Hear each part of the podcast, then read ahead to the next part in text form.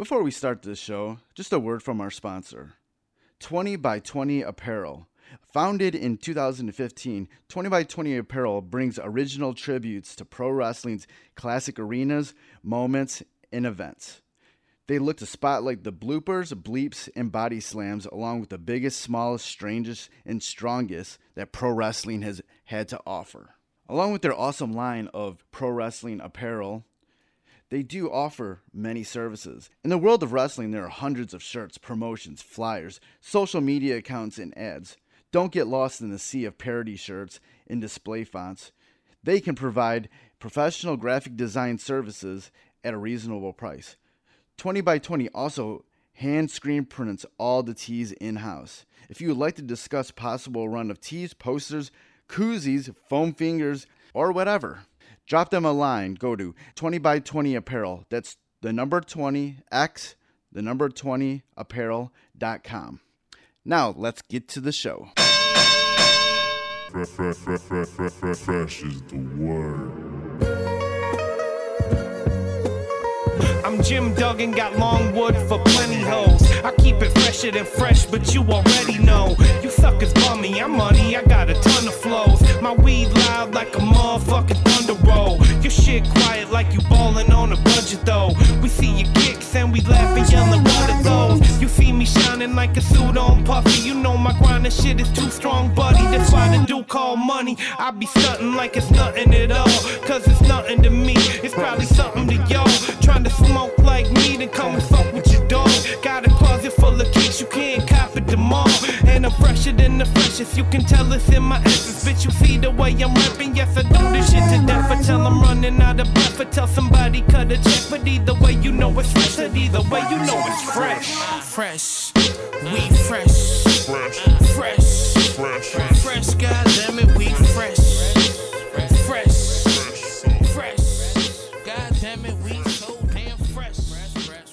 Welcome to the Fresh of the Word podcast. I'm your host, Kelly K. Fresh Frazier. It's episode 100. It's here. What a landmark episode. And for this landmark episode, I wanted to get someone special, someone whose work has been important to me over the years. After contacting a short list of names, I landed on two people that would fit the part. First, Brooklyn hip hop legend Masta Ace, who will be on this episode, and then also Detroit techno pioneer Carl Craig, who will be on the next episode, episode 101. It's been almost three years that I've been doing Fresh as the Word. I never knew what would become of it or how long it would last. I'm at least happy that I got to 100 episodes, and, and I'm still trooping on. There's much more room to grow, I do know that. And I hope episode 100 will be like the newest jumping off point into this next phase of the show. I really do have so many people I would love to thank for their help along the way. But there is just like way too many to name. I'll probably just tag them all on Facebook. so so check yeah, so check on Facebook. So this is only the beginning. So let's uh let's get on to, you know, the the guests for the show. During my chat with Masta Ace, you know, we talk about a lot of things in regards to his hip hop history and how he's influenced other MCs. And we talked about his effect of his 2001 album, it is Disposable Arts, and how he's been able to sort of maneuver throughout his hip hop career, being a part of so many eras and generations of hip hop. So, without further ado, let's get on to my interview with Masta Ace when you know when anybody thinks of you know Masta Ace, probably you know one of the guys who file under your favorite rapper's favorite rapper. You've been very influential to so many people. Kind of looking back to your career, how does it feel to be so influential to so many MCs out there? to be honest with you, I don't know. I mean, there's a few names, there's a few artists that have, you know, either mentioned me or said to me personally that I was, you know, one of their influences or somebody who who that, you know, had an impact on the music they were making, but it's not really a lot of people. Um, at least they don't at least they keep it to themselves. It's, um, I'm usually one of those one of those artists that's not going to be mentioned by the average cat. Um, just because of um, you know I don't have a whole bunch of platinum records, but um, it's cool for those that have said it to me. You know, uh, cats like Eminem, of course, but even like lesser known cats that just were coming. I remember in the '90s, early, very early '90s. Um, you know, Q-Tip and, and, and Phife speaking to me about uh, loving some of my early music and that it energized them when they were first starting out. Right. And at the time, they we, you know we we were peers. Obviously, Called Quest ter- has gone on to become, you know, icons in hip hop. But you got to look back to when we were all just brand new, first starting out, and to hear those kind of words is always going to be a cool thing. Yeah, you're you're somebody who, you know, came from the from the '80s. You were part of the Juice Crew. You, you know, in the '90s, very much a part of that golden age of hip hop, and then with the new millennium, you had sort of you know what I've seen online. You call your new beginning with disposable arts. How do you feel like you were able just to go from each one of those decades and be relevant? Um, to to be honest with you, it's it's because I feel like I still had something to prove, and um, just like a new artist coming out uh, for the first time, he's out to kind of prove to the industry that he deserves to be there, prove to other rappers that he's a good rapper, you know, uh, prove to the label that they made a good decision in signing him, whatever the situation is. But he had that, he has that, you have that chip on your shoulder, and um, I feel like I've always carried that that chip. Like I was a new artist, underappreciated. No, nobody knew who I was. Nobody really was respecting what I was doing. And some of that is, you know, uh, false motivation because obviously there was fans out there that liked what I was doing, but I sort of psyched myself up by saying that nobody liked what I was doing. Nobody was checking for me. Nobody was feeling the music that I was making, and that's one of the ways that I was able to keep my edge and you know keep making records that sounded fresh and hungry and new and aggressive and um, I just really felt like I didn't get my due, and so that that motivated me. Not getting my due, or maybe you know pe- people say I'm one of the most underrated artists. Maybe maybe that in and of itself was a motivation for me. How important do you feel like it is to to keep that competitive edge over the years? And do you feel like hip hop MCs, hip hop artists these days still have that competitive edge? Um, nah, the competitiveness I don't see it as much. Um, if they're competing, it's just for sales. It's just for record sales or likes or followers. That's the only real ways that I see the newer generation of artists competing. I don't feel like they're competing for lyrical, you know, skill. I don't think it's about that. I think it's just about, oh, I sold this many records, um, and it's unfortunate. I, I wish that it was still competitive in that way. Also, like, you know, in the golden era, '90s or whatever, performances were made very competitive. Artists were, Yeah. we were all trying to outdo each other on stage. Even if you went, you know, especially if I went before you, I wanted to make sure that I tore it down so badly that it was going to be difficult for you when you stepped on stage, and you had to raise your level just to follow me. And that's that was the mentality that we all had, you know, back in the '90s. Um, I still carry that same that same competitiveness with me, but I don't think it exists as much um, with the newer artists. Yeah, back in the '90s, there used to be, you know, used to have albums that now we deem classic coming out almost like on a weekly basis, and everybody kind of Yeah. knew who who had albums coming out. What sort of uh, competitiveness did that bring out, knowing who else was going to bring out put out an album around the same time you were thinking? Well, you got to remember when you're living it, when you're in the middle of it, in the midst of it, you don't know what's classic and what's not. Like Yeah, it takes it takes 10 years before you realize wow like that was a classic album like but at the time you know, I, you know what the p- perfect example of that is is Nas Illmatic you know it's that's a, undeniably a, a hip hop classic Right. uh, but at the time but but at the time that it that it came out there were there were some circles that were saying it was not successful because um, it hadn't reached it struggled to go gold like it was squeaking along trying to it took like a year to go gold Right. and meanwhile like you know on the west coast they were dropping albums. Their things was going platinum in four weeks. And um so like in in that same um you know environment illmatic people were kind of like oh maybe it's not all that. Maybe it's not this not that. And you know new york was bumping it crazy but it took it took time. You know it took nas' second album really to come out it was written was what I think pushed Illmatic gold. Right. Um, I could be wrong about that sp- that that that detail, but I think I think Illmatic went gold a couple of years, maybe two or three years after it um, came out. If it finally went gold, now it's probably certified platinum now. But I'm just saying, um, you know, you don't know necessarily what is a classic when you're in the midst of it.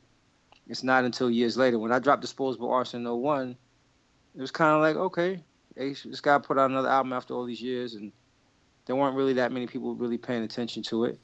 But it snuck into, you know, the fabric of, of, of hip hop fans and into their bones and into their bloodstreams. And talk about that album now, you know, so many years later everybody's like, "Yo, I remember when that came out. Man, that I didn't realize it, but that was a classic album. Yeah. Man. Yeah.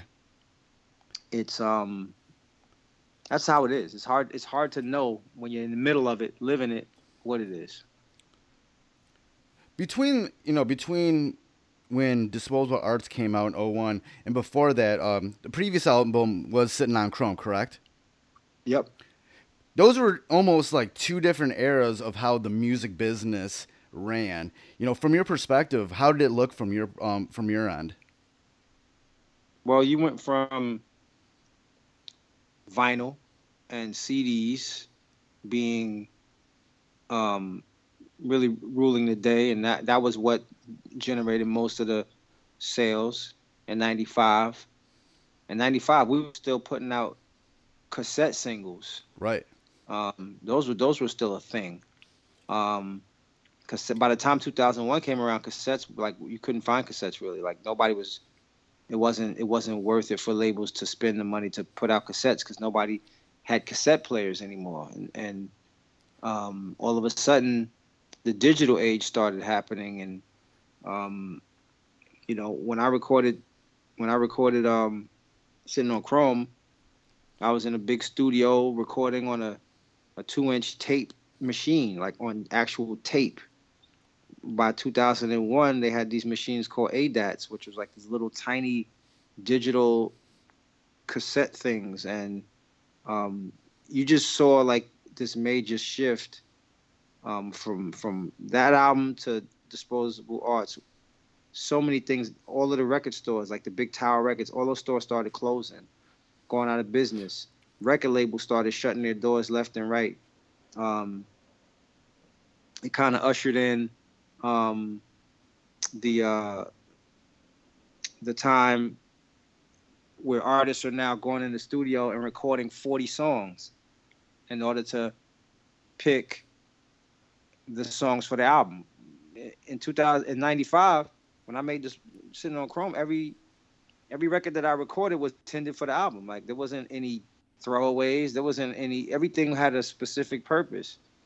The album wound up being too long, so I think we held off two or three songs because it just was too much music. But just the idea of, you know, you talking about, you know, six years, uh, to to to now in 01 in an era where dudes is like, oh yeah, I'm going to studio, I'm recording four songs a day, and and so like how much how much real thought could be, could go into rhymes that that you're writing on the day on the same day and going in the booth and recording four songs. It's just it's not possible, and, and, and it just seems like it seemed like the the amount of thought, the amount of energy, the amount of time put into the music that was being made um, became less and less, and it just became more about uh, the single, that that one big single that had that had a cool hook, and if you could sell a million copies off that one single, then then you were a success. Do you feel like it turned in more of a the the music turned into more of a commodity than an art during that time? Um, during which time? Uh, when when you were putting out disposable arts, when it's the beginning of the two thousands, do you feel like more people were just sort of, you know, maybe just doing content or just you know trying Yeah. to figure it out the best way of making money in regards to Yeah, it was just it, the- was, it was it was yeah. it was it was almost like um, volume, volume over quality.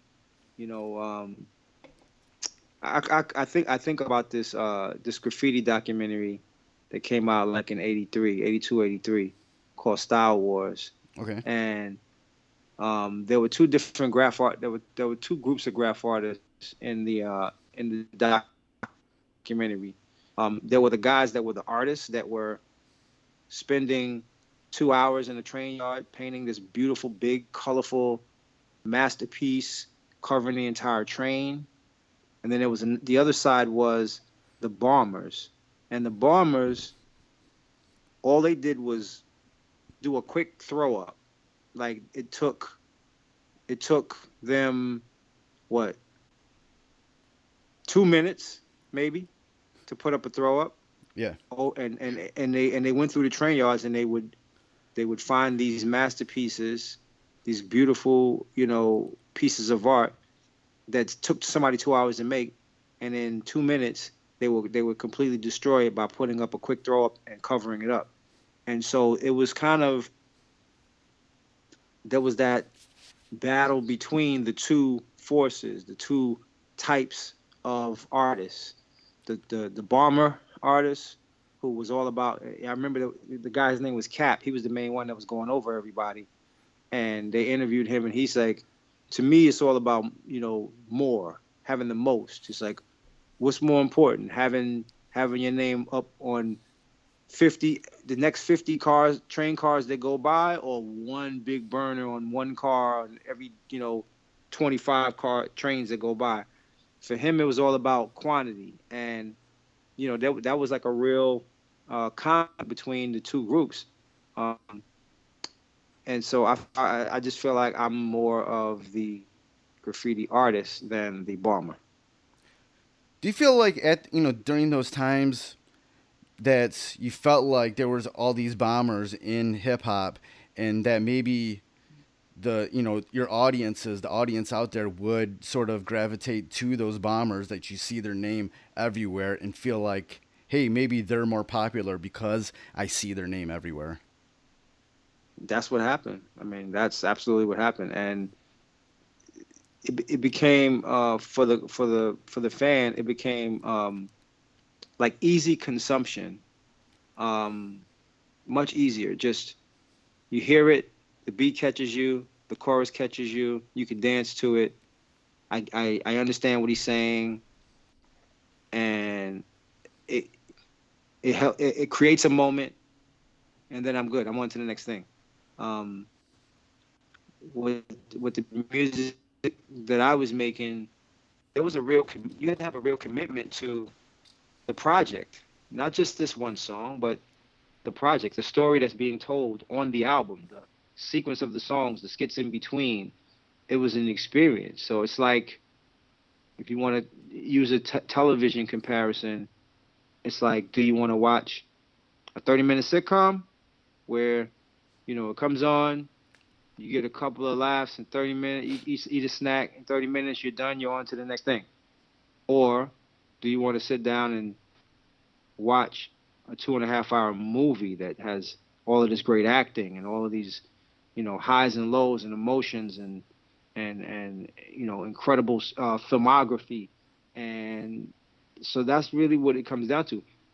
a lot more fans were happier to get that quick consumption where there's not this big time commitment. I don't have to sit here and listen to the whole project to be entertained. I can just listen to this one song and keep it moving. And um, you know that there's there's room for everything. There's room for everything. There's there's I'm for the fans that want to watch the two hour movie, and and and that's what I, that's who I make my music for. During these times when there's so much quick consumption, how do you sort of swim the waters of all that to be able to still be making music here in 2018? Um, I just stick to, I stick to what I know. I stick to what feels good to me. I stick to what I would want to hear as a fan, um, and I make projects that reflect the way I would want to be entertained as a fan. And um, you know, that's why it's tough for me sometimes to listen to a lot of albums when there's no uh, there's no real thought put into the songs, the sequence of the songs, the order of the songs. Each song kind of kind of stands on its own, has its own, you know, uh, moment in time, and you can listen to that one song and get a quick message and be on to something else. Um, I mean, that's just my take. Do you think that um, just the history of rap music has been good with sort of transitioning to new generations? Meaning, like these days, you might have some of the new rappers who don't really know about the history or might talk shit about the uh, the past, and then you have some of the old heads with the you know they might talk down on the, the the newer generation. Do you think that there's been a good transition between the generations, and is there a way that it could you know be improved on to where history gets passed down between new, uh, new generations? That's a tough one. It's tough um, because you really need each each young young man um, that likes hip hop, listens to hip hop, um, is going to be influenced more by the people that are his age, his friends, his friends, the people that are around him. Um, typically, kids that are 18, 19, 20, they kind of view their parents as corny. and we we probably viewed our parents the same way.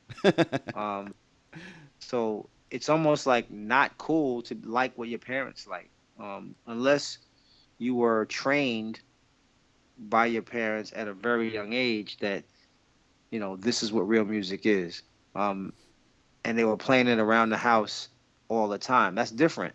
That that that's who my mom was. So my my my mom, my uncle, my mother and my uncle, they they played Earth, Wind and Fire and Ohio Players and Gil Scott Heron around the house while I was coming up in hip hop. They didn't really understand hip hop or rap music. Um, it was kind of more of a youth movement to them, but because I was exposed to the music that that they had from the 70s um, and even the 80s, it kind of helped me to appreciate what came before hip hop. And so, in that same way, it would really take for parents, people my age, a little older, a little younger, um, to be exposing their children to Tribe Called Quest and De La Soul and music music like that. Um, my daughter's 13 years old now, and I've exposed her to some certain songs that mean, mean something to me, but I feel like I could have done a much better job of, you know, playing music around the house, um, uh, you know, in the car. I, you know, as as adults, as as parents anyway, we kind of typically we'll just kind of acquiesce to whatever keeps the kid quiet, whatever keeps them calm. You want to listen to, you know, the the Wiggles. Go ahead, listen to the Wiggles. that keeps you calm, and so you know I'm guilty of it, you know, as well. Um, she does know some artists. She's aware because of who you know because of myself and my and, and my wife. We're hip hop heads. Um, but she also has her her generational stuff that she that she listens to and that she uh, that she likes as well. And I don't I don't want to be a tyrant and be like, oh, you shouldn't be listening to that. I don't want to be I don't want to walk around the house like being this grumpy, you know, uh, old dad who doesn't understand the new sound or whatever. So I kind of let her kind of do her thing the same way my mom kind of let me do my thing, and and the appreciation of other kinds of music and stuff will seep through. It will seep through. It will it will it will have an impact. And I think when she's in her by the time she's in her twenties or something, I think she'll know more hip hop, more generational hip hop than most kids her age.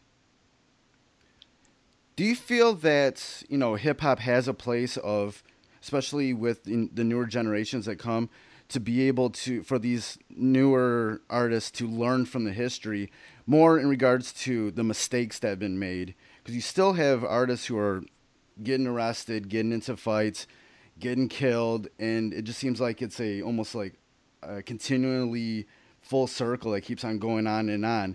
Is that a thing that hip hop can learn from itself, or, is that just something that's more based in the socio-economical places that these artists are in currently? It's definitely more socio-economical than anything. Um, whether these people are artists or not, these these things are happening in their neighborhoods. You know, gun violence and alcohol abuse and drug abuse and domestic abuse. Those are just parts of our society, ugly parts of our society that young people are exposed to, whether they're rappers or not. It just so happens that if a rapper gets is a victim of gun violence, you know, we hear about it. It makes the it makes the uh, the blogs, the headlines, the people talk about it. Um, but for, for every you know rapper that's that happened, you know that like XXX Tentacion, for every when when he got killed, that was a terrible, tragic thing. But in the days leading up to him being killed, there was probably 50, 100 kids that got killed in the same in the same way, uh, totally different situations around the country, and, and, probably a bunch after him that nobody's talking about, um, other than that local local news station. So it's um it's more of a uh, it's more of a product of our society and what's been going on in in uh, in urban America and just America in general. But you know, gun violence is a terrible terrible product of what this country has become. Yeah, hip hop has always been sort of like that. You know, t- is always told what's going on in the streets. Always been sort of like that news reporter. Does hip hop still do a good job of talking about those other cases, those other kids that get killed, or those other sort of you know domestic violence, other things that happen on the streets? Do you think hip hop is still doing a good job with addressing these issues? I think the issues are being addressed in music all the time. The question is, is that music being played on the radio with the same uh, at the same rate that they're playing Migos and Cardi B and records like that? That's what that's where the problem lies. It's not whether or not the music's being made because it's being made, but the people what our community hears on the radio aren't willing or aren't interested in playing that music. They tell us, "Oh, the kids don't want to hear that." But we know from the 90s that when Public Enemy and X Clan and you know KRS One BDP were making this positive music, Poor Righteous Teachers were making this positive music that spoke to young urban America. It was on the radio, we were listening to it. We knew the words to it. We went to the clubs. We went to the concerts, and we rocked out to it. And that was the balance that hip hop had at one point. Um, now the agenda seems to be a lot different, and all of that positive music that's still being made seems to now be suppressed, and it's not as exposed to our young people. You have to almost be a miner and dig and search the internet and yeah. you know f- to find this positive music. It's out there, But if we're relying on, you know, Radio One or Clear Channel to push those messages through to our young people, they don't seem to be interested in doing that. And you know, that's that's the unfortunate part. But you, you only have to look. You you look high enough up that uh up that ladder, and you'll and you'll find out who exactly is making those calls. It does seem like it is. Does seem like it, that is a big myth that that people don't want to hear that stuff on the radio. When you look out to all of the the the peaceful protests that are going on in America for um, whatever is the you know the new issue or new incident that's happening that we got to you know people got to do that over and over again. You have people going out and protesting and letting their making their voices heard. So you can't really tell you know people that people don't want to hear that stuff. It's like people want to hear that type of stuff, and like you said, back in the day, you had like the Public Enemies that people really enjoyed listening to, and it uplifted them. So that is definitely a big myth, I think. It's absolutely a myth. So when you go back to, um, I remember when Disposable Arts came out, like all of us, you know, hip hop heads at the time were like, holy shit, this is such a good album. And this is kind of like, like I said, like almost it's like a new era of, of hip hop. Um, there was a lot of artists, you know, going the independent route during that time because let's say about four years before that was when there was sort of it seemed like there was a break where you know people who were on major labels were no longer on major labels the major labels were having more of a you know a stronghold on hip hop you know marketing it the way that they wanted to but it was great to see like to hear you know that album it was it was so good it was so poignant and then if you just think about it 17 years later people still lo- love that album. You know, what's you know what's your thoughts about that particular album and how it's like over the years has meant so much to so many people? Well, it's my favorite. It's my favorite album of mine that I made um, because it was it came from probably the most honest place um, that it could come from at that time. What I was going through, um, was a lot going on in my in my mind, in my heart.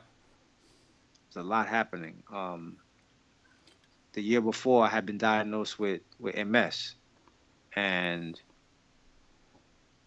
I was already kind of at the point where I figured that my music career was done, that fans weren't uh, interested in hearing anything else from me and um,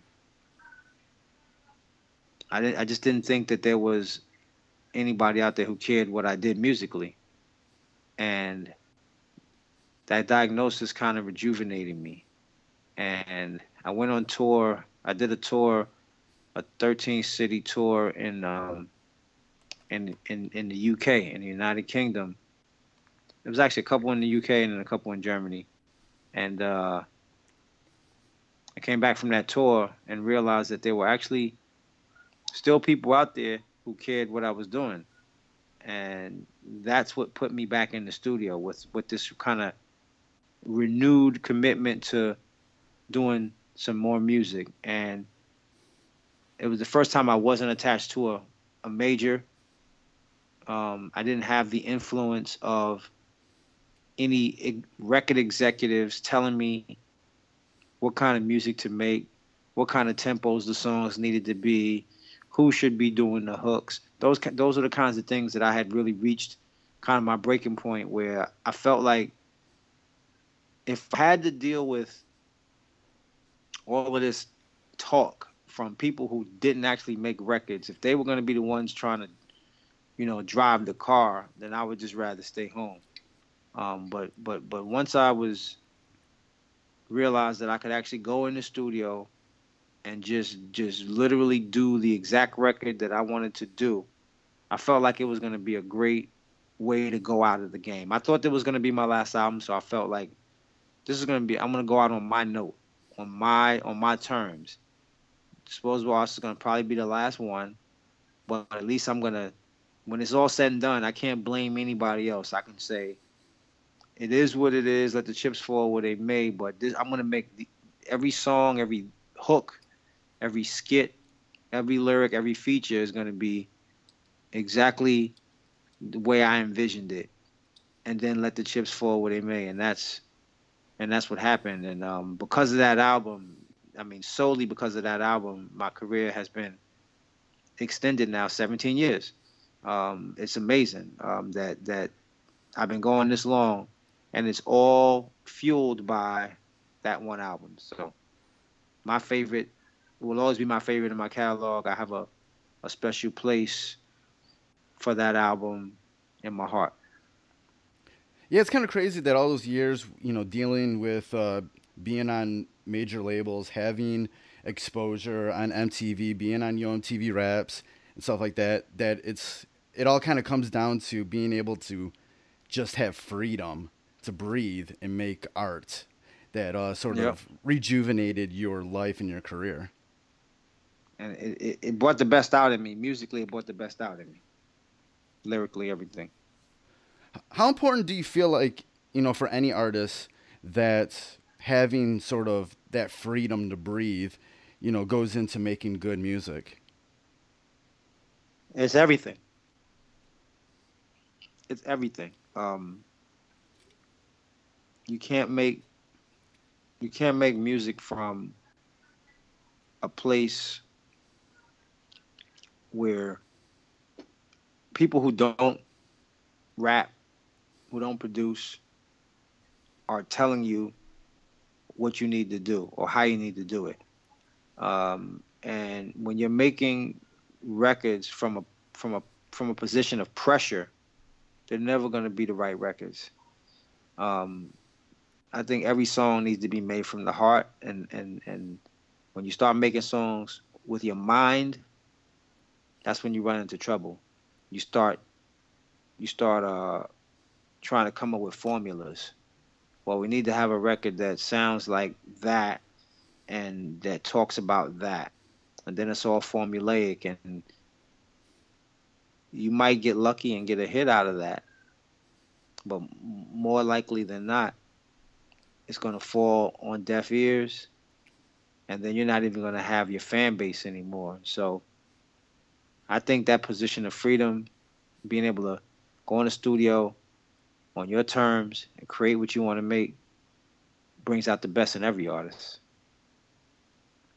Yeah, I feel like you know a lot of. And looking back, I feel like a lot of times when people thought about those formulas to try to make hits or have hits that land, that sometimes artists have chose the wrong singles from their albums, and there's been times where I feel like, oh my God, you just missed an opportunity for that song to be a single, and that might have been a hit single, but the only reason why you didn't choose it as a single is because it's kind of like a similar tune to the first single that you had.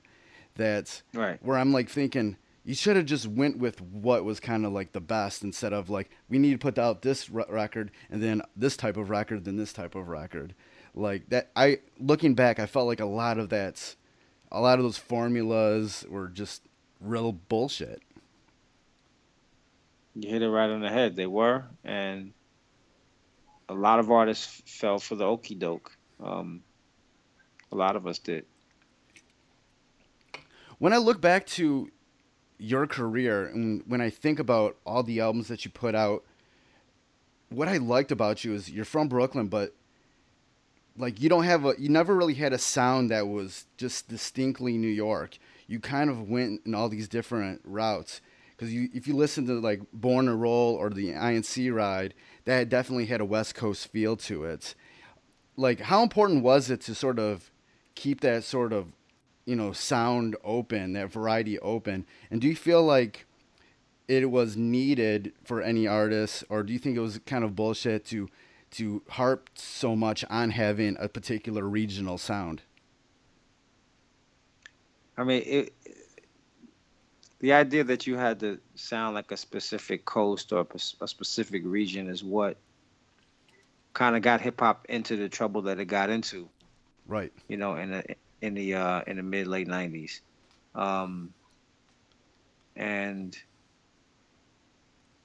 you know, I definitely was right in the midst of that, because New York was definitely not happy with me when I uh, when I started getting all this radio play in California and Texas and you know in the Midwest. Um, it was almost like you had to pick a side. You know, you with us, you with them, and um, I don't know. I I feel like hip hop at at that time anyway kind of suffered a little bit from it because of it because um there could have been a lot of other really cool music that that could have been made um by different artists from different places had hip hop had a little bit more tolerance to the the the the the uh the mixing of sounds, the the experimentation of of sound and a vibe and um you know it's it's it's it's different now. Like you can really i mean all these new york kids these new young new york kids they all sound like they're from they always making records that sound like trap music from the south and that was their that was kind of their sound but clearly clearly there's no uh there's no rules anymore i just think there's nothing wrong wrong with regional music i just think that um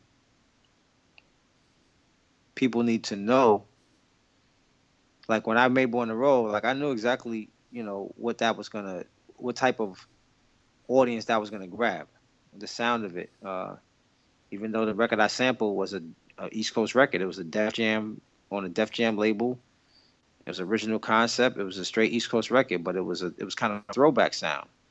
But I knew that the 808s, 909s, that, that drum, those drum sounds were were really resonating with other markets, not just the West Coast, but the Midwest and the South. Yeah. And so it was a no-brainer to sample that um, that record and make that song or remix that song. But you know, um,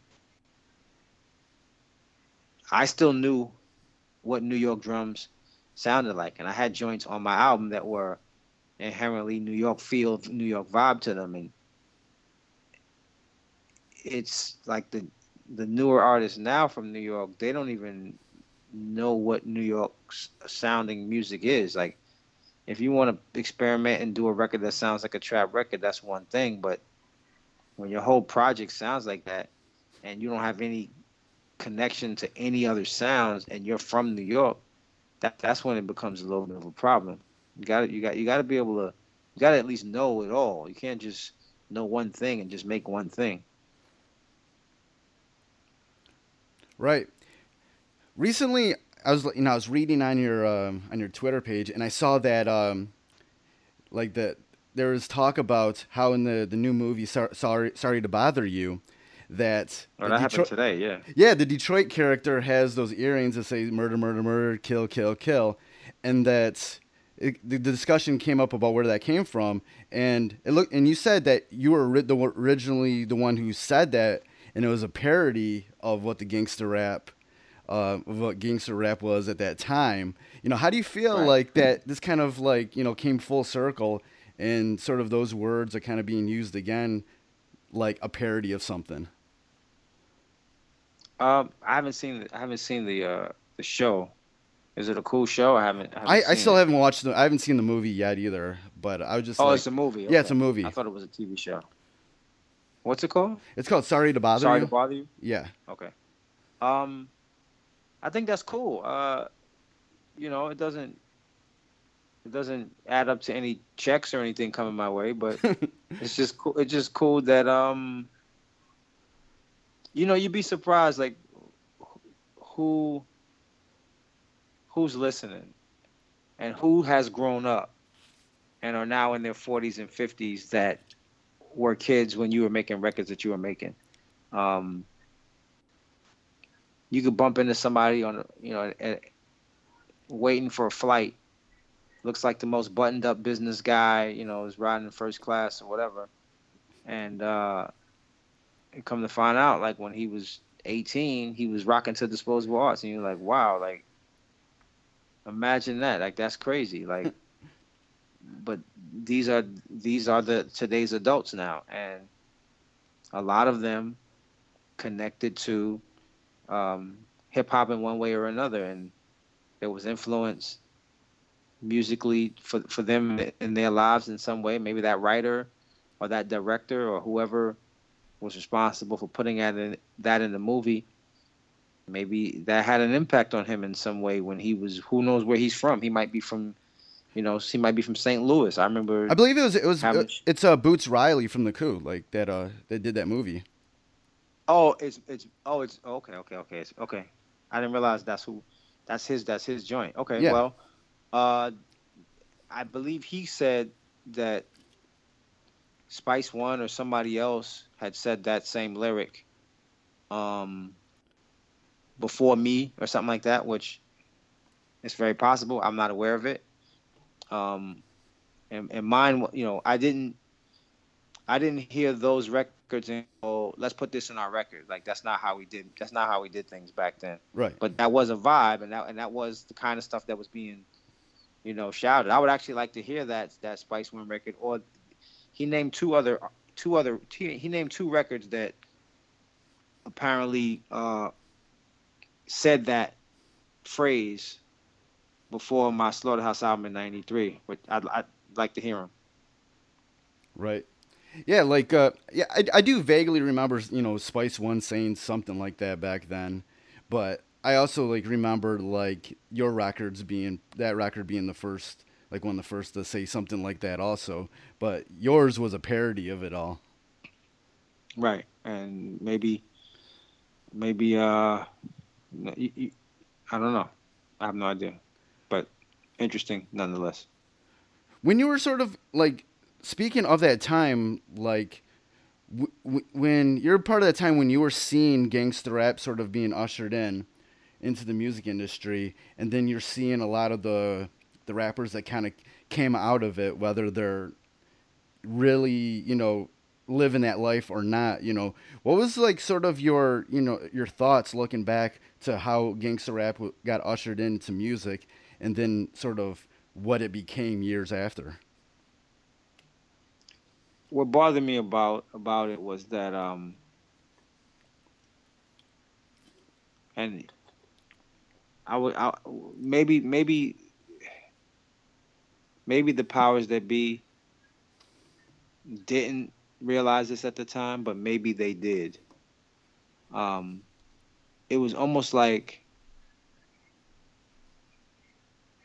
they were trying to neutralize what Public Enemy and Boogie Down Productions and Poor Righteous Teachers and X Clan and Paris and other groups were doing by empowering our young people in a way, making them making making education important. Being smart was a cool thing.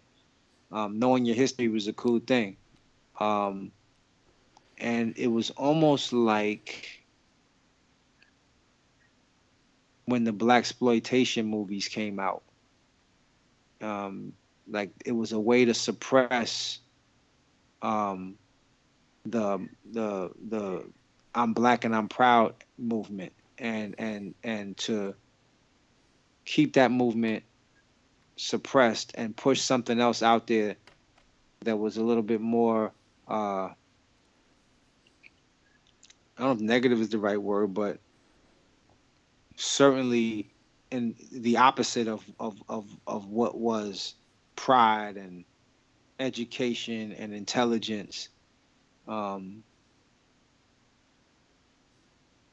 I just, it just, it was just, it, it was bothersome to me that that became the law of the land. Every label now is trying to sign the next NWA because NWA was, they went platinum, they went double platinum, triple platinum, whatever they, whatever number they did. And all of a sudden, every record label was trying to find the next NWA, and they were signing everything, regardless if it was good or not. As long if you could say on the record, they were trying to sign them, and a lot of that stuff, you know, it infiltrated the minds of the young people in the community, and it infiltrated a lot of musicians and guys were going in the studio basically saying stuff on records that they they just thought it was it sounded cool. It was crazy. It was the crazier you could sound on a record, the more guns you could rap about made you made you hardcore. Maybe you would go platinum. Maybe you sell a lot of records like NWA. and there was just so much fakery going on during that time. Like, like a, a lot of these guys were just saying it to say it. It's, it goes on today. It's still happening today, but it just was a frustrating time for me, and so I took my frustrations and I, because I knew I wasn't going to be that. I wasn't going to try to do that, and so I, I was frustrated. So I put my frustrations into a project, and that's what was the SlaughtaHouse. As we sort of wind down this interview, uh, you mentioned earlier that back in 2000 that you were uh, diagnosed with MS. How you are you, how are you feeling these days, and how have you been able to maintain your health? I feel good. I feel good. Um, I uh, made some diet, a lot of dietary changes over the last, you know, 14 or so years. Just slowly and gradually, dietary changes. Super active. Um, go to the gym three to four days a week. Uh, I, I started running again. I haven't I didn't run this year yet, but I started running again. Um, I hadn't run since high school, you know, football, and uh, I just stay really active. I stay, I keep my mind busy, um, and I keep my body moving. I'm not, I'm not in the gym trying to lift a whole bunch of weights. That's not, that's not really the goal. The goal is to have physical dexterity to be able to move and walk and, you know, touch your toes and jump up in the air and land and have balance. And so I focus on all of those things. And I just think the um, the diet the diet changes and the working out are the are the probably the two most important parts of why I've been able to kind of sustain my quality of life. Um, there are people that have had it as long as me that are already in wheelchairs, and so I'm I'm blessed to still be able to jump around on stage like a knucklehead and have fun and, and entertain people at the same time. What's your uh, what's your regular dietary schedule like? You know, what what do you eat? What do you don't eat? Um, I eliminated all the white foods. That was the first one of the first things I did. So white rice, white white flour, white uh white sugar, white pasta. I eliminated all of those things from my diet. That was one of the first things I did. Um, I started doing brown everything brown bread brown pasta um, brown rice um, i uh, started reading the backs of labels and and found out that high fructose corn syrup was in everything Oh yeah, Um, it is.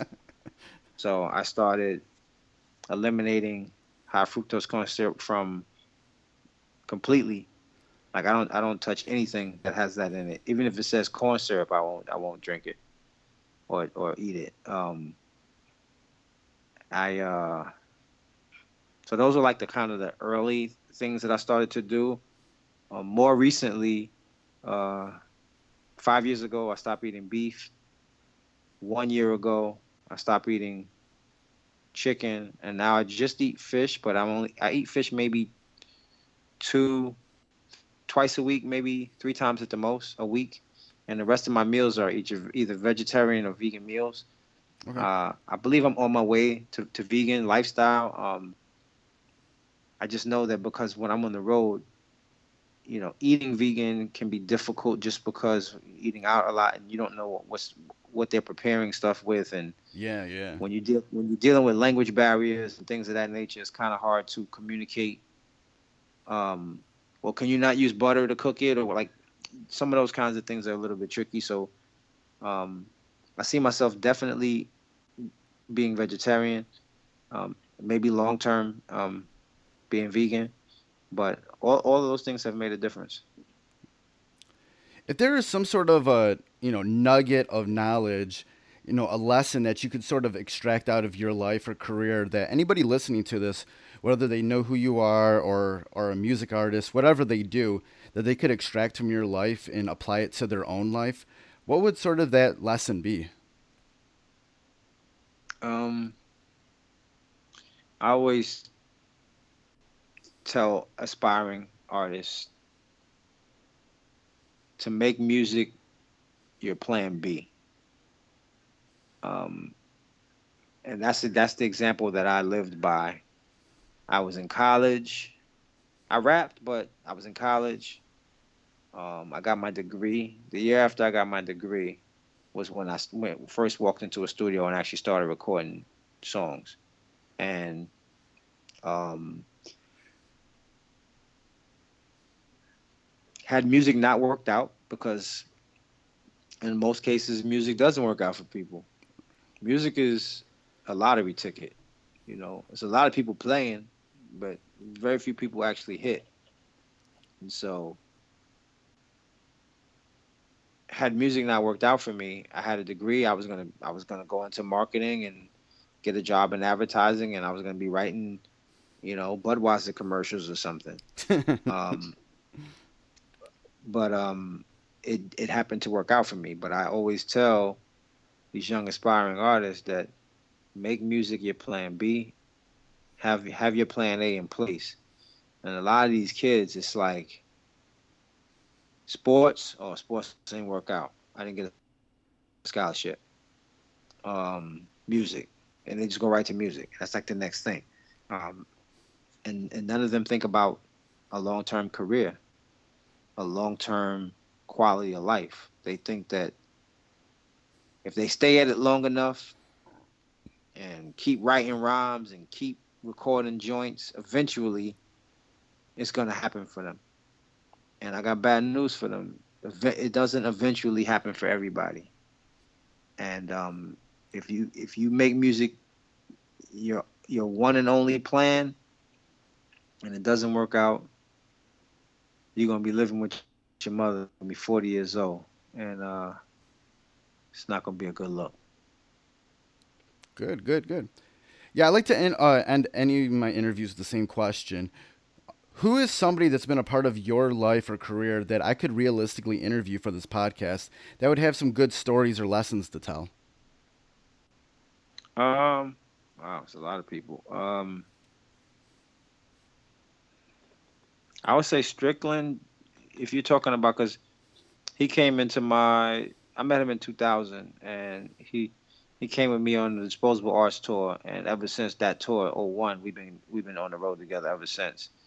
So he's been a part of the kind of the new beginning phase of my career from Disposable Arts forward, and uh, he has a lot of memories about uh, those days and the last 17 years of, of being on the road with, with me and he can definitely uh he definitely be a good person to talk to that's what's up that's up all right, it's been great talking with you. If anybody wants to find out more information about you or listen to any of your projects, where can they go online? Well, um, my Facebook is Masta Ace Official. Um, my Twitter is at Masta Ace, and my Instagram is at Masta Ace Pics, P I C S. Um, you can catch me on any of those, and um, you can find my music on really all digital outlets pretty much. And um, HHV, HHV.de, they put out my most recent album and they have it on vinyl, CD, and cassette as well as digitally. Um, I will not promote streaming sites, although some of my music is on streaming sites. I won't be promoting those. Oh yeah, and before we go, um, before we get out of here, you do have a new album coming out uh, with Marco Polo, correct? Yes. What's the what's the status on that? It is being mixed. Um, we are we're at the artwork phase and the mixing phase, and is we have photos. Everything's taken. We're just trying to pull together an album cover, and um, we're close. It's, it's, if we hand it in, we're supposed to hand it in August 11th. Let's see what happens. If we do, then it'll be out in October. Awesome. Can't wait to hear that. It's, it's been great talking with you. You've been one of my uh, favorite MCs of all time. Somebody that always, you know, just definitely wows me and inspires me anytime I hear a project from Thanks. you. So it was great talking with you. Thank you, man. So that was my interview with Masta Ace. Um, if you caught the end of the of his interview, he mentioned that he has an album coming out with Marco Polo. It looks like they have put a release date on that since we did that interview, and it looks like that inter that uh that album, which is called A Brooklyn Story, is due out on November 9th of 2018. So be out on the lookout for that. And all sorts of links that I'll have in the show notes at freshasthepodcast.com where you could follow Masta Ace online to be aware of everything that he has going. And definitely, if you have never heard Masta Ace before, go listen to something, anything. It really doesn't matter. Go on Spotify or whatever and listen to any one of his albums. He's been so influential to hip hop and so many MCs. And when you listen to his albums, he is the person who has influenced other ones. You're gonna hear, you're gonna hear him sound. You're gonna hear like, oh, that sounds like so and so. That sounds like so and so. They were influenced by Masta Ace, and he. I know he was very humble about it in our interview, but he's definitely been one of the most influential hip hop artists, hip hop MCs to ever grace the microphone. So it was super super cool, and, and I was super honored to be able to interview him for episode 100. And hopefully, I can will be able to talk with other hip hop artists that have been as influential to hip hop as Masta Ace. So thank you, Masta Ace, for being on Fresh as the Word. So, without further ado, let's get on to the Fresh as the Word Fresh Pick of the Week. This episode's pick is the new album Cerebral Apex from the Detroit hip hop artist Noveliss, a member of the group Clear Soul Forces. Noveliss is a bit of a pioneer in his own right by paving his own lane. While he dives into the, to your classic hip hop, boom bap sounds, he injects his own interest in his rhymes. The album is based off a manga book that Noveliss is currently writing and would love for this to be the soundtrack one day to the anime form of it. Noveliss is the type of artist that wants to use hip hop to bridge the gap with like the nerd fandoms and art forms out there. And Cerebral Apex is a great effort in bridging that gap in a very cool way where it's accessible to audience of all sorts and all ages. So if you want to, you know, hear Cerebral Apex, I definitely have it embedded and linked up in the show notes for at an episode 100 at freshasthepodcast.com. And before we get out of here, I definitely want to give a shout out to Knox Money, Bang Belushi, and Follow Mouth for the theme music for Fresh as the Word. And definitely want to remind you how you can support the podcast. You can always go to freshasthepodcast.com and share any of the links that you see on the website on any of your social media platforms. And you can also subscribe to Fresh as the Word on Apple Podcasts, Stitcher Radio, Mixcloud, Google Play, and TuneIn. Just type in Fresh as the Word, it should come up. Click subscribe or follow or whatever it says. And please, if you can, leave a rating and a review, especially on Apple Podcast, would definitely help out the, the show and to further grow it. You can follow me online at Twitter and Instagram at Kelly Omega Fresh and on Facebook at facebook.com slash kfresh. And then also you can follow Fresh as the Word online on Twitter on FITW Podcast and Instagram at Fresh as the Word Podcast and on Facebook at facebook.com slash Fresh as the Podcast. So that's been episode 100. Thank you for taking this journey with me. Later on this week, episode 101 with Detroit techno pioneer Carl Craig. Until then, goodbye and good night.